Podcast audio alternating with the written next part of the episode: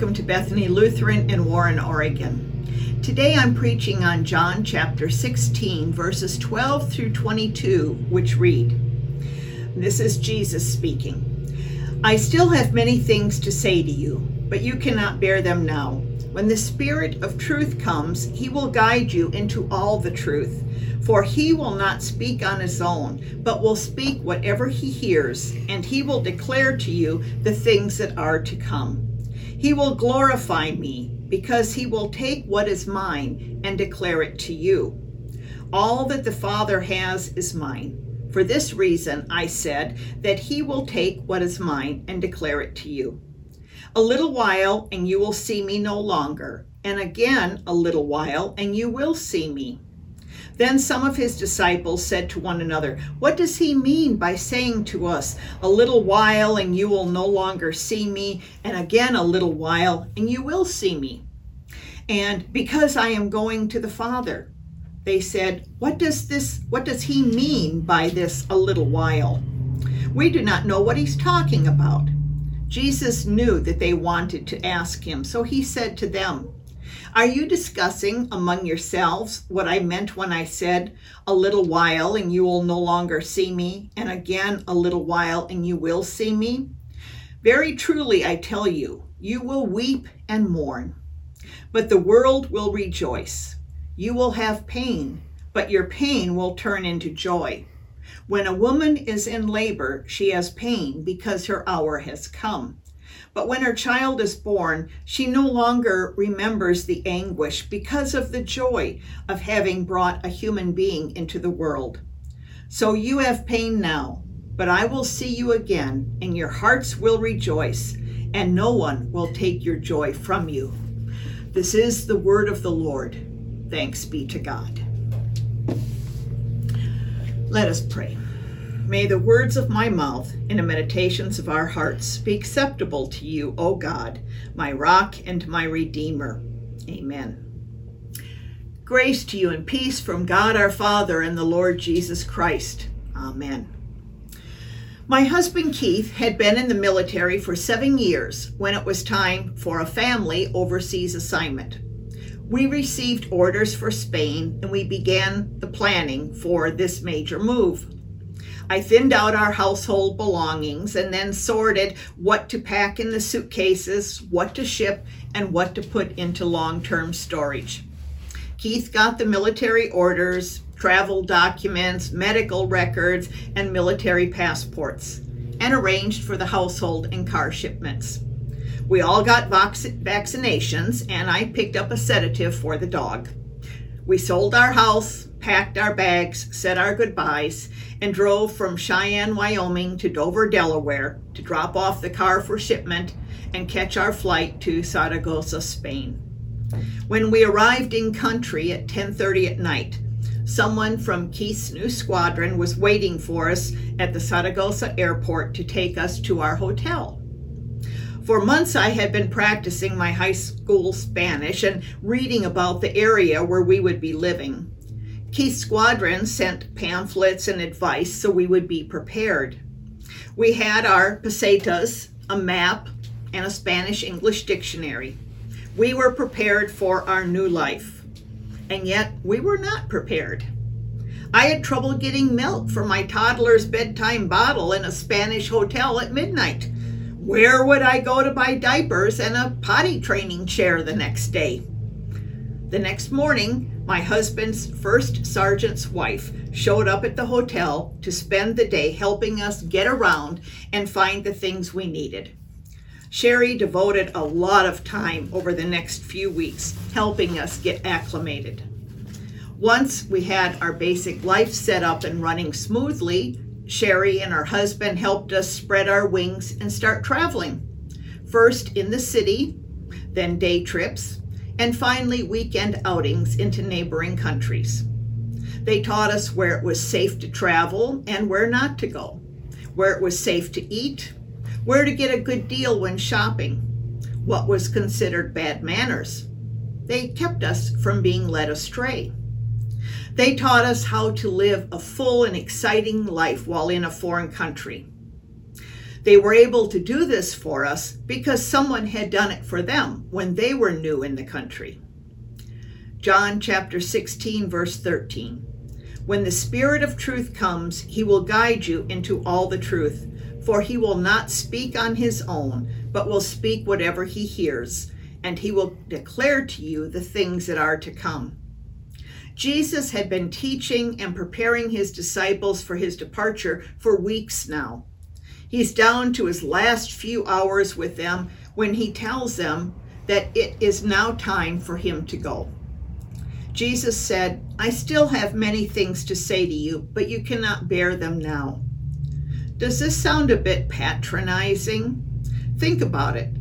The disciples cut Jesus off when he tried to tell them that he would soon be put to death. They had trouble understanding that everyone was welcome to be a follower of Jesus. They believed that some were more worthy than others. They were full of bravado and short on courage. Could they handle hearing that they too would be persecuted repeatedly? Could Peter handle that he also would be crucified? Could John handle knowing that he would be boiled in oil? They were not ready for the whole truth. It is like children in Sunday school. We do not explain the details of Good Friday's crucifixion to the young children. They are not ready for it. They need to hear that Jesus is all about love. The rest will come later. A parent does not discuss balancing a checkbook and dating decorum with a first grader. My friend Sherry did not show me where to buy handmade leather boots when I needed diapers for the baby. And so, Jesus said that the Spirit of truth will guide you into all the truth, and he will declare to you the things that are to come. For example, the disciples did not know some of the customs and commands among the Jews would be fulfilled by the person and work of Jesus and no longer be binding under the new covenant. The disciples did not know that God would bring Gentiles into the new covenant community as equal partners without first becoming Jews. They did not know that the Holy Spirit would guide men to format the New Testament. The Spirit continues to guide us today into deeper understanding but is not handed to us on a magic platter. We have access to the truth of Jesus through Holy Scripture, but we are responsible to open the Bible and read it. Even then, all the truth of Jesus will not be revealed in one reading. It is too much for us to absorb. We are designed in such a way, and the Word of God is designed in such a way, that the more we read the Bible, the more we understand. In fact, we will see things in the written word that we did not see in previous readings. More is revealed to us as we study the word. The Spirit gives us ever increasing insight, but we must put forth the initiative. For example, the Bible says nothing about computers or insider trading, road rage, or nuclear weapons. Yet when we study the Word faithfully, the Spirit of God places in our minds and hearts what is acceptable behavior, what is the right thing to do, and what is not. The Spirit makes possible a deeper understanding of what Jesus means for one's own time without betraying the core truth of Jesus' original revelation. Jesus' truth comes through loud and clear with the guidance of the Holy Spirit, even for life in the 21st century. Some people excuse their doubts with, well, of course, the apostles believed. They lived with Jesus. They heard Jesus' voice. I too would believe if I saw Jesus standing right here in front of me. If he spoke to me, that is why Jesus said, When the Spirit comes, he will guide you into all the truth. He will glorify me because he will take what is mine and declare it to you. It would have been to everyone's disadvantage for Jesus to stay. He was in human form and governed by the laws of humanity. That means he could only address those in his presence.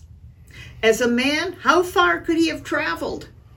And his body would not have lasted for centuries, for millennia. But the Spirit of God, also the Spirit of Jesus, is here for all time. He is not limited by space and time.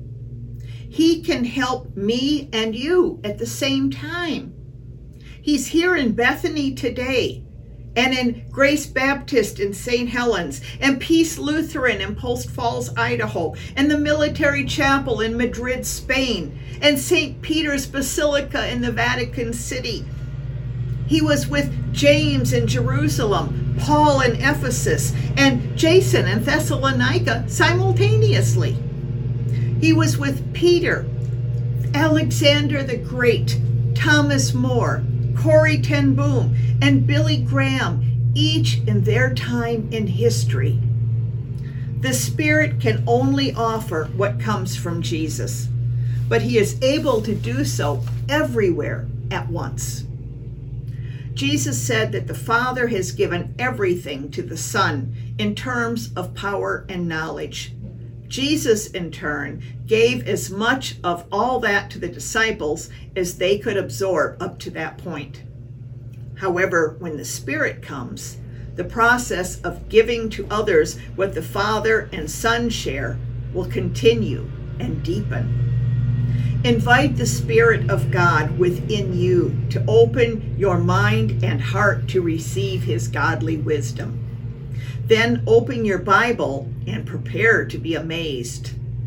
And remember to open your Bible again tomorrow and every day, expecting to be taught and see your faith grow and deepen. Amen.